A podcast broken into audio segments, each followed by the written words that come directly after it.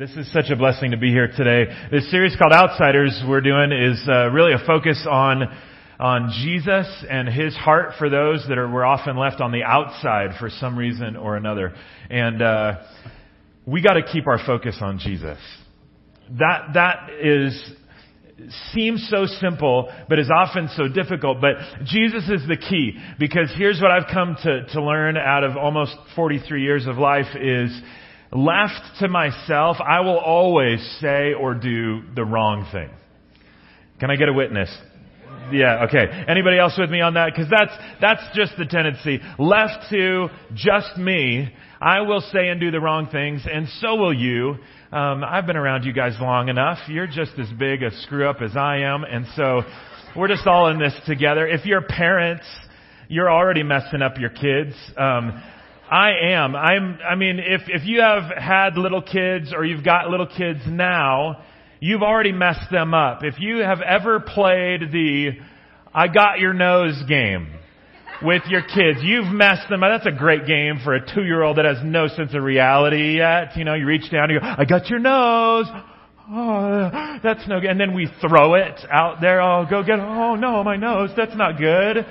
This is the adult equivalent of Dad, I got your bank account. How do you like that? Oh, go check it. Oh no, the bank account. That's not good. It's really, really lame.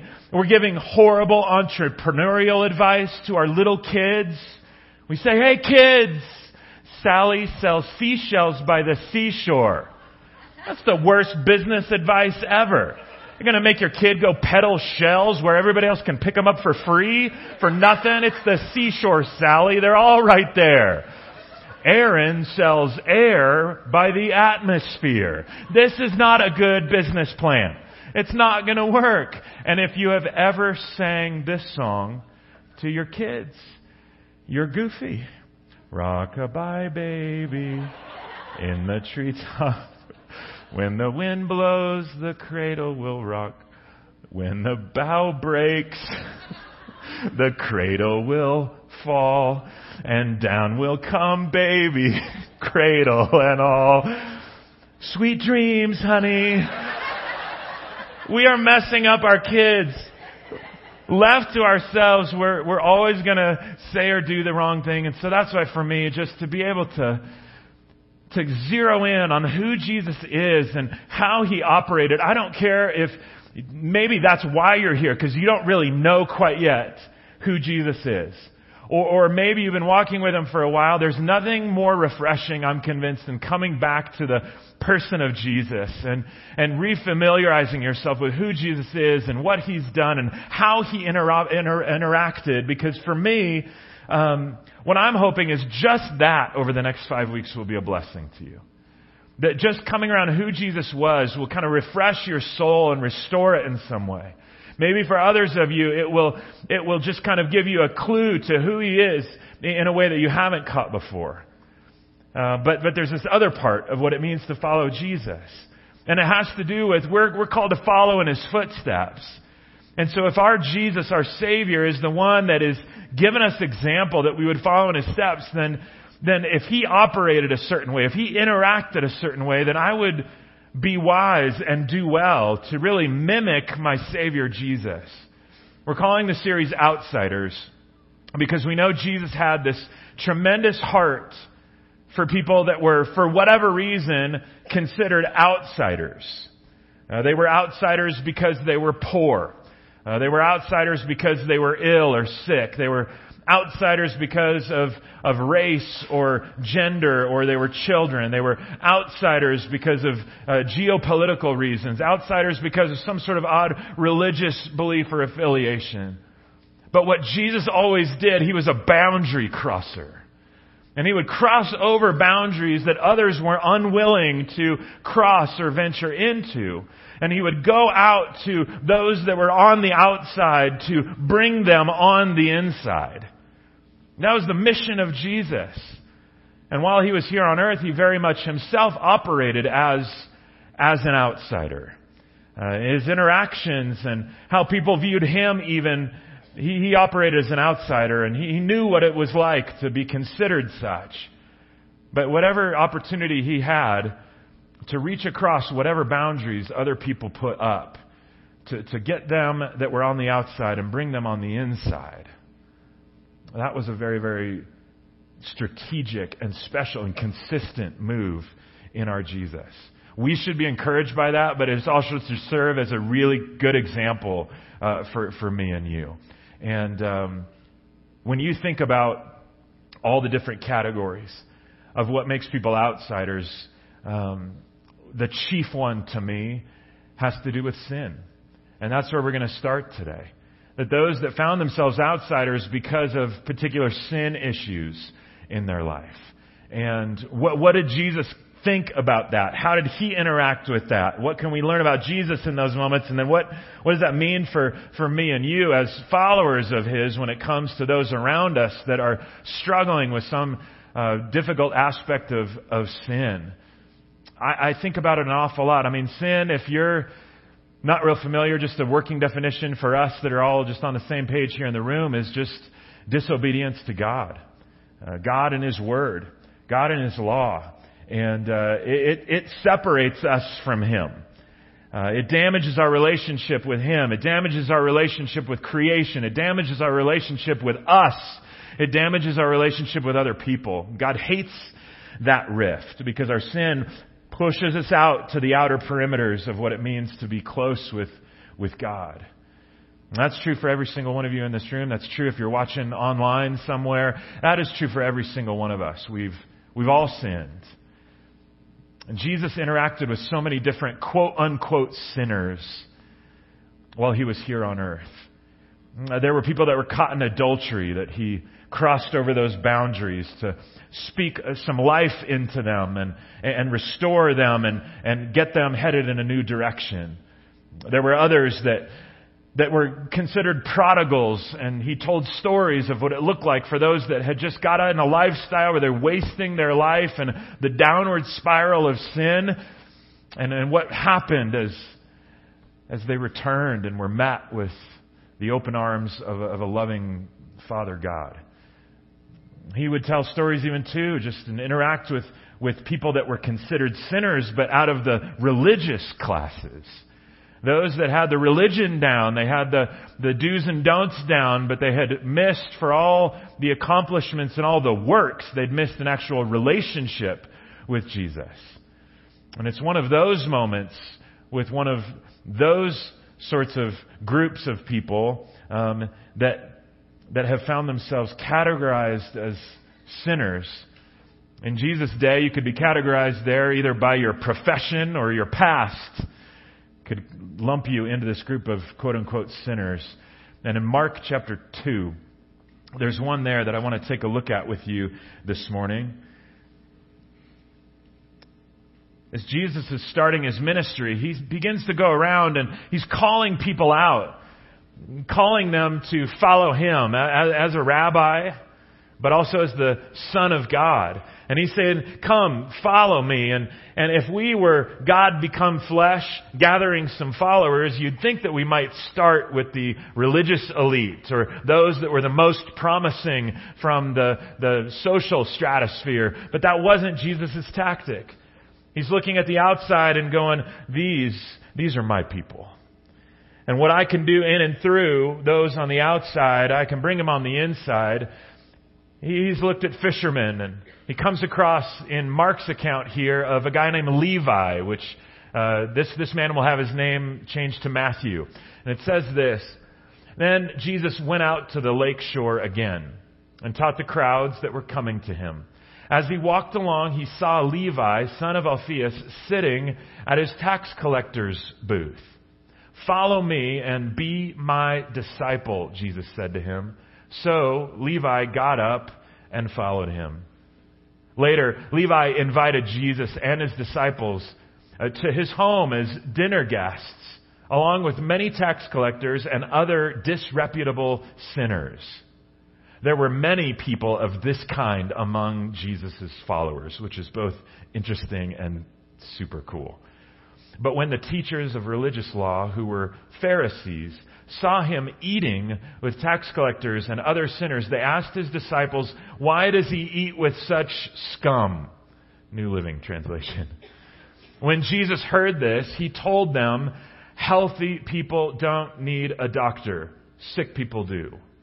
I have come to call not those who think they are righteous, but those who know they are sinners.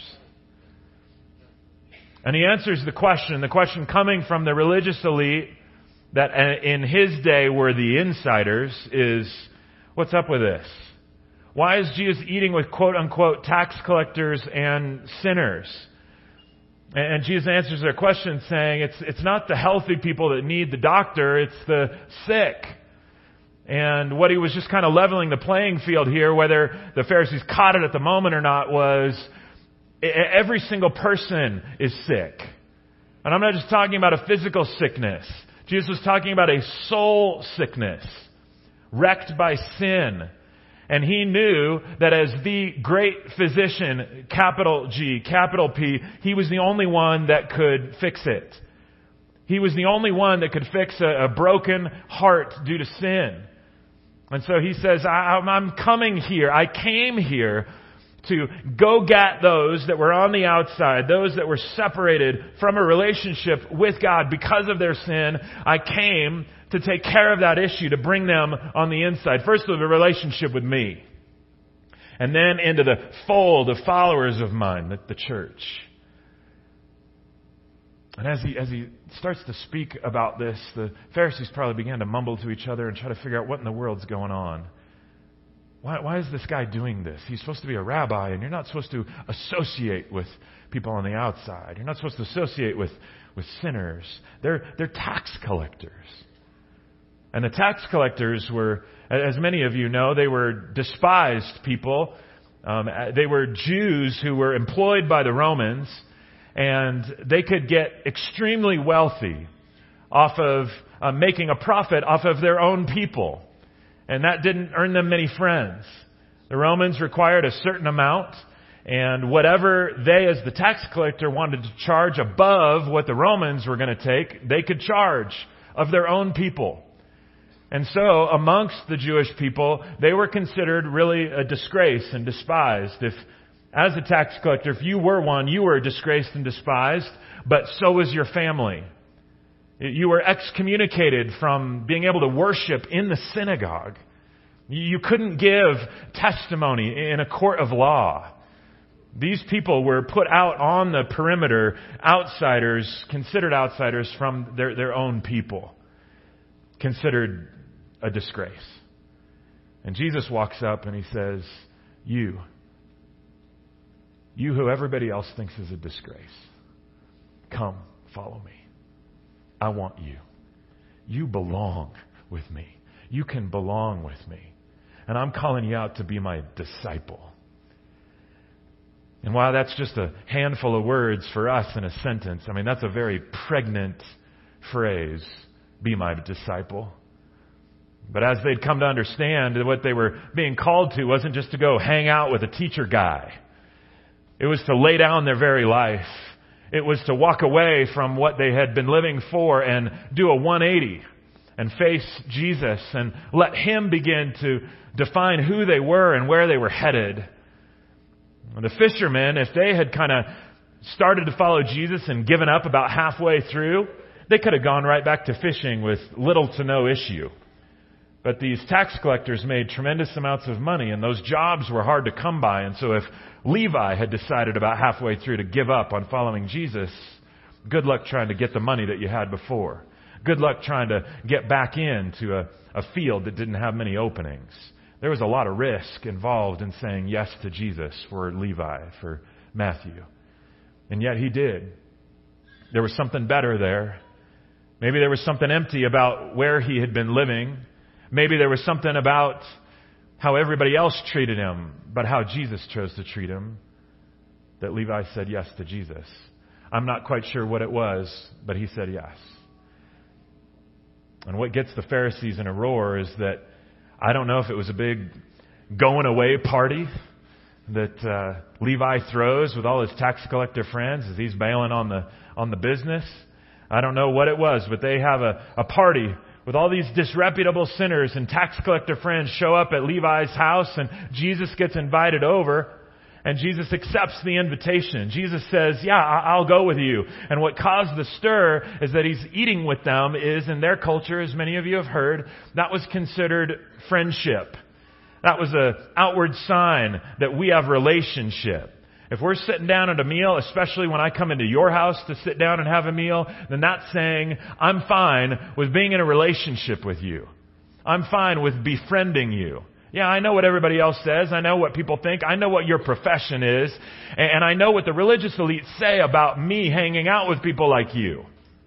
Pharisees, their name meant separated ones, and they were really good at doing that. Separating themselves from anything that was unclean. They grouped everybody into two categories. Righteous, unclean. And they did all the right stuff, avoided all the wrong stuff. They thought that's what made them righteous. Anybody else that didn't do that was unclean, and you don't associate with those people ever. And so it was mind blowing that Jesus stepped out and said, Those are on the outside. They're not on the in crowd. And they are unclean. But I'm okay hanging out with them. I'm okay befriending them. And, and he did just that. And with Levi, what, what is so cool to me is is he says, Levi, I want you to follow me. I want you to be my disciple. And now Levi becomes one of the twelve, one of the twelve guys that will witness over the next three years what Jesus does while he's here on earth, including laying down his life and raising from the dead. And these are the twelve guys that are going to go out, eleven of them make it, to, to taking the good news of who Jesus is to the world. And, and then generation after generation, we owe to what God did through those 12 that passed that on and passed that on and passed that on here in 2017. We stand here because, in part, Levi said yes. Because Jesus crossed the line and said, I came because of this sin issue. So come on. Come follow me. I don't want you just along for the ride. I want you to be my disciple. This is a big deal. I want you to change the world. I want you to follow me in a radical way. And Levi said yes. I love how Jesus interacts there. I love what that speaks to our Jesus about, about you having a place with him. Don't tell me that you don't belong to Jesus because of what you do for a living or because what you did in your past. Don't tell me you don't belong with Jesus because what other people have said about you. Everything that is recorded in the scriptures about Jesus speaks otherwise. He crossed over boundaries to so, go get people and then bring them in to the inside with a relationship with Him and then with other followers. You belong with Him. And don't belittle the work of Jesus, the cross or the resurrection by, by your opinion or low self esteem. A lot of people do that. Jesus knows what a big deal sin is. And he gave his life for it. If sin's not a big deal, then maybe what Jesus did isn't a big deal. And we like to belittle sin too, but it's, it's a big deal. He came to fix it. So it's not like he looks at sinners, quote unquote, and goes, this is really not that big a deal, and I just gotta come and make sure you know you're loved or whatever. No, it's a big deal. It's gonna kill you if it's left undealt with. You are sick with it. You need a doctor. But the doctor is Jesus. It's not a thing. It's not a person. It's not an experience. What you and I all need is Jesus. And, and the beauty of this whole thing is every single one of us in this room, whether you are a Christian, which is the majority of us, but there's a lot in here that come in on a given weekend that are not Christians. You're trying to figure out who Jesus actually is and what he's done for you. But what all of us have in common is we're all sinners. We're all sick. Now, when you have said yes to Jesus, when you've confessed your sin and he has forgiven you and cleansed you, then you are freed from your sin. You're not bound by it anymore. You're not defined by it anymore. And that's a, that's a different thing. So now, before, sinner could just be the one descriptor of me. Then I came to Jesus and now it's, it's one of many and it's certainly not the defining one. I'm also a saint today thanks to Jesus. And I'm freed thanks to Jesus. And that was all His work, not my own. And so for us, when we start to think about, okay, Jesus, thank you for doing that, then um, how can I be like that? How can I, if you're Jesus, friend of sinners, then how can I uh, be the same? And that, that gets tricky. How, how, do I, how do I be a friend of, of sinners? It, it can be difficult. It can be dangerous. But if I'm following in the footsteps of, of my Savior, then it, it's part of my job description. How can I befriend sinners? Well, I think a good place to start is taking a good look at yourself first. Remembering that were it not for the grace of God, were it not probably for someone else showing up in your life that saw you were on the outside and ventured across that boundary and said, there's something better for you, or I love you anyway, or let me just befriend you even though I know what da da da da is going on in your life. If it hadn't been for somebody doing that for us, then we'd still all be on the outside. If Jesus hadn't done that for us, we'd still be on the outside. So let's just kind of sober up for a minute and go, hey, thank you. We're all kind of on the same page here. We're all prone and in need of a doctor. And, uh, and so we start there. But then we also start with looking at the church.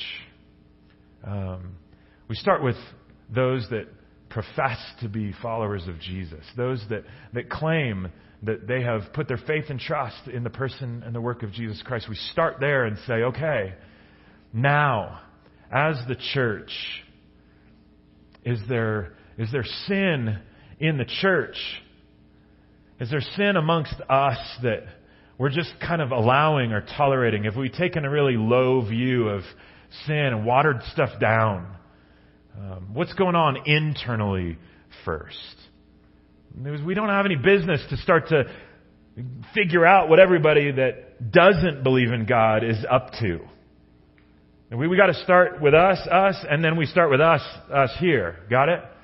And in, in Corinthians, Corinth, was just this of a place, and then people got saved there, and they're trying to work out, okay, well, I was into some pretty freaky stuff, and now I'm a believer, but I'm still surrounded by the freaky stuff, so how in the world do I live now? And, and they were getting wrapped up, even as believers, in stuff that was not good and not healthy, and at least they were claiming to be believers. And Paul writes them and, and says, I, I need to help you figure this out. I want to help you navigate how to be a Christian and deal with each other when you're surrounded by a lot of junk um, in your own midst, much less than what's outside the place that you gather. And in 1 Corinthians chapter 5, he says some stuff that I think is instructful for us even here today. Paul says, When I wrote to you before, I told you not to associate with people who indulge in sexual sin. And so, when we start to hear, okay, Jesus is a friend of sinners, and I need to be like Jesus, so I need to be a friend of sinners, then you start to go, whoa, wait a minute. Um, I thought there's a whole bunch of passages in the Bible that say I'm not supposed to associate with, you know, quote unquote, those sorts of people. And to some degree, you're correct. And this one you'd read and you go, see, this says that, but keep reading. Paul says, but I wasn't talking about unbelievers who indulge in sexual sin or are greedy or cheat people or worship idols. You would have to leave this world to avoid people like that. And so when it comes to this whole thing, we, I mean, how hard? I mean, it was so hard to just never interact with anybody at work or never interact with anybody in your neighborhood, never interact with anybody at school, just have no other exposure or relationships except for like three holy people and that's it. That would be so challenging. And so Paul says, no, that, that's not what I was talking about. What I'm talking about are, are those who claim to follow Jesus and are in this particular case, committing incest and calling themselves a follower of Jesus, it goes on to say this. I meant that you are not to associate with anyone who claims to be a believer yet indulges in sin. Next, next slide. He said, It isn't my responsibility to judge outsiders, but certainly it is your responsibility to judge those inside the church who are sinning. God will judge those on the outside. All right. I think somewhere along the way we get this reversed. We spend a whole lot of time um, pointing the finger at what everybody outside the church is doing and judging them, those who have no concept of God, of Christ, of the scriptures, of the truth, and we expect them to live uh, like they do know that, but they don't know that. And we spend a lot of energy and time focusing outward in that, that regard. And often to the neglect of what's going on right side, inside our own church. We get really easy with each other. We, we let each other, we don't talk to each other below the surface. How are you doing, brother? I'm great, sister. Thank you so much for asking. I'll be praying for you. Oh, cool. And then we walk out. We never do. And you go to your life group, it's an opportunity. You go to a Bible study, it's an opportunity to get into relationships below the surface. And it's dangerous. It's scary. But you let people really know you and you get to know people and you, you invite them to speak into your life and you have the privilege of speaking into theirs so that maybe we could grow up and mature in our faith. See, this isn't about being soft on sin. It's a huge deal. It's wrecking even churches. And so we have to be open and honest about it. We have to share what's going on and then uphold each other. Be there for each other in that regard. It takes a lot of work to get there. But for us to shift the focus, to take a good inward look at our own hearts, and then be first and foremost available to make some judgment calls on brothers and sisters in Christ with whom you have good relationship. And hold them up and let them hold you up. That, that's a huge shift and that's a huge moment. And then recognize that it's God's job to focus and judge on the outsiders. That's not my job. That's such a freeing concept and thought. I don't, I don't, need to worry about all that right now, except for the fact that they are lost, they don't know Him, and now I'm a follower of Jesus who should be like Jesus, should be a friend of sinners, and I'm going to go out and try to befriend them. That's a whole different perspective than I got to judge them and figure out what they're doing wrong and call them out on it. Start with you. Let's start with us, and then we'll let God deal with it, and then we'll march out as an actual aroma of Jesus. And begin to process, okay, if I am going to be used by God to help bring outsiders, those outside a relationship with God, and certainly outside the church, to come in, what's that look like? Because if we continue I'm not, I'm not speaking about heights per se, just the church at large. If we continue to be a mess inside and allow all sorts of junk and we don't look any different than those who don't know, if, if the inside of us is a mess here, then why would people want to come inside who are on the outside? And if every single time a believer or an insider goes outside to the world and we're a mess, then again, why would anybody want to come inside? That's where the next chapter goes. That's why he's saying, if you're believers and don't go suing each other out in the public sector, they're going, oh, this is what Christians like like out there? Oh, no wonder. And they come, you gotta figure this all out. But if we look and talk and interact like Jesus internally, and then when we're outside, we talk and interact like Jesus out there, the, the odds of being used by God to have outsiders be brought inside, it, it's a lot higher. Just a couple of thoughts as we, we close. Um, remember, you're not Jesus. Let's just establish that on week one of a series about Jesus. Um, if not something we just anchor in every Sunday I know Jesus and I'm not him. You're not him. But I say that to say, okay, there is a difficulty here when we, we're, we're so kind of encouraged by who Jesus is the more that we get to know him and what he's done, especially for us with regard to our sin. Then the next step of, okay, now how can I, how can I be like Jesus with the people around me in an appropriate fashion? It's really easy for a couple of things to happen. If I go, I want to be a friend of sinners like Jesus, well, a couple of issues can happen. One, you, you can think that now everything about their rescue and salvation is up to you. That can be a real slippery slope. You dive in and okay, well, I, I got to be a friend of sinners, and, and so now, now if if they make it or break it, that's totally on me. Forgetting what it says up here first, you're not their personal savior. You can be there for them, you can befriend them, you can reflect Christ, but you are not atoning for anyone's sins. You cannot become the sacrifice for their sins, who also then raises from the dead for their salvation. That's Jesus and Jesus alone. You also need to use wisdom and discernment and good boundaries.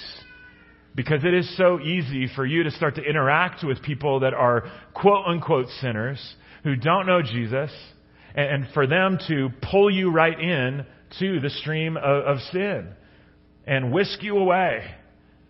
And you know how easy that can be. It's way easier for them to pull you down than for you to pull them up. And so you, you go into those moments, you, you need to leverage some good wisdom and discernment, some good boundaries.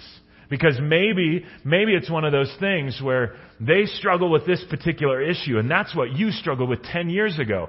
There's part of that that goes, that might make me the perfect person for it, because you can speak from experience and how God rescued you, and, and you can and you should. But you also need to be thinking, I, I don't know if I get back in that world, in those relationships, if it's going to suck me back into it.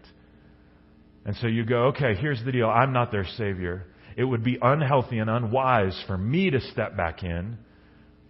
So, God's a way better shepherd of his people than I am. He will care for this person. I, I need to, I, I care about what happens. I just can't be the one to roll up my sleeves and be the one that God uses to figure this out. And He knows that. We've talked about it. We've prayed. And so He'll raise up somebody else.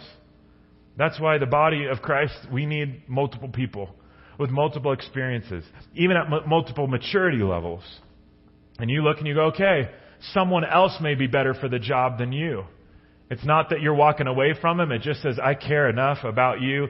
I'm going to help get you help. It's not going to be me, but I'll be there for you. I'll find some avenue here. That's huge. Keep that in mind. But ultimately, for us, I would love for all of us to be considered like Jesus, a friend of sinners. And if I could be accused of almost anything, I, would love to be accused of that. And I would love, honestly, for our church to be accused of that. And it is usually with a tone to it, but I'm stoked that people feel like they can come here even though they don't know Jesus. I, I love that there's ministry that's happening and people are getting saved from their sin. Jesus crosses over to the outside to people, pull people in, not just on a Sunday, but all week long through relationships that you've got with people. I'll fight for that forever because I think that's the heart of Jesus. But this next is, is really how to be a friend of sinners like Jesus.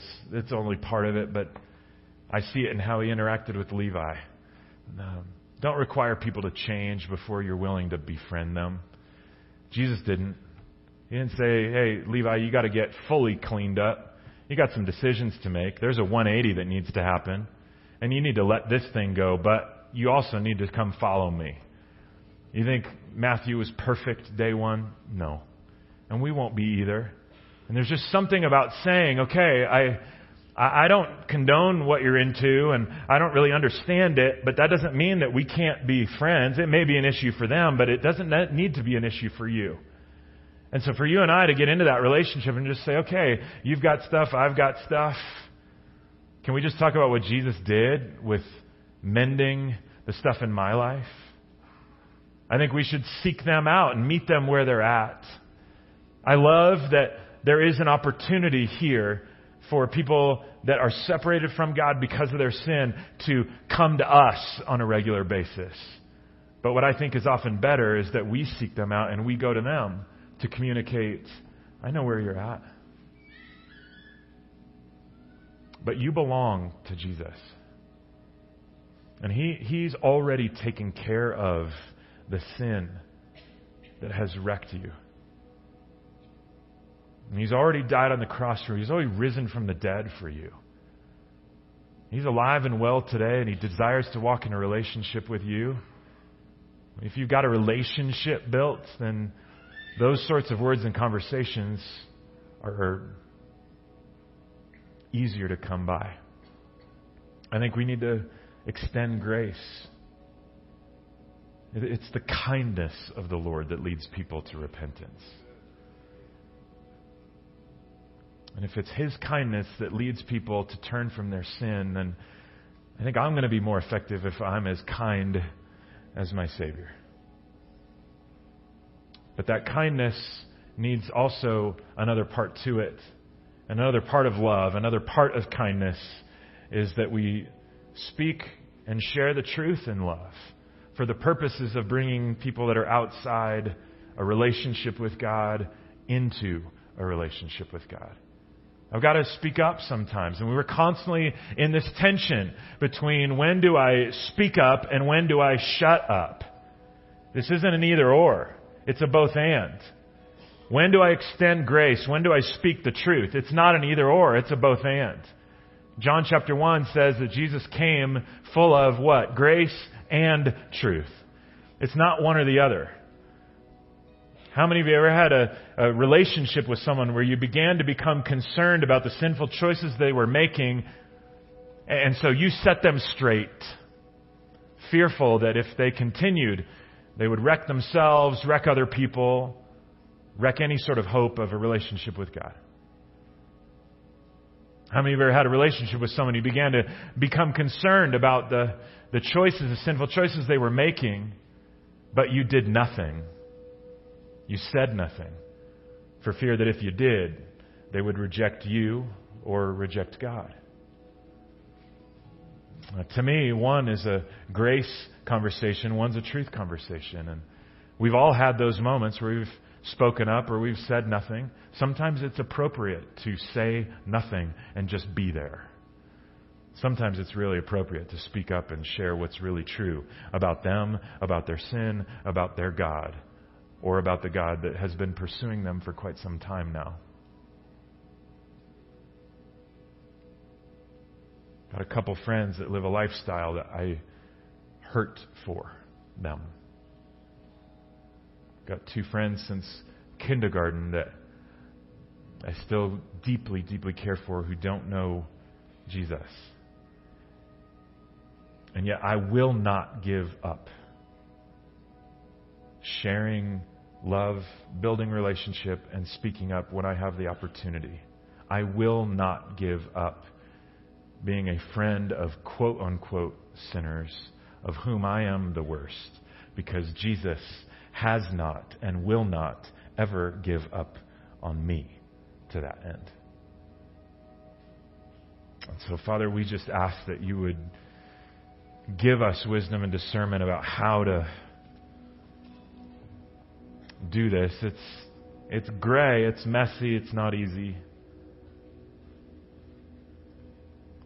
We have to use our brains. But God, continue just to highlight in us moments where we are allowing sin to get the best of us.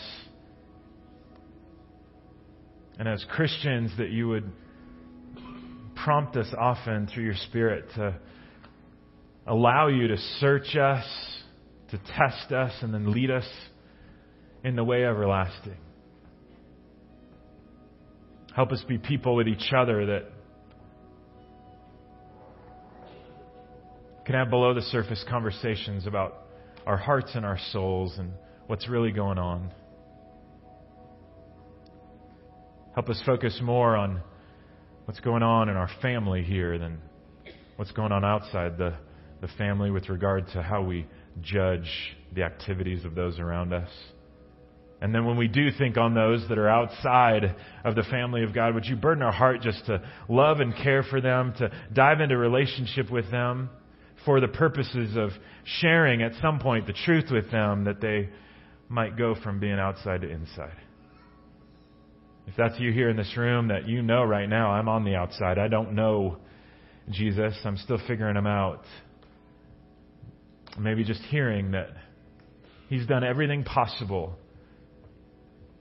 to make it an opportunity for you to step into a relationship with Him, well, then just talk to Him right now.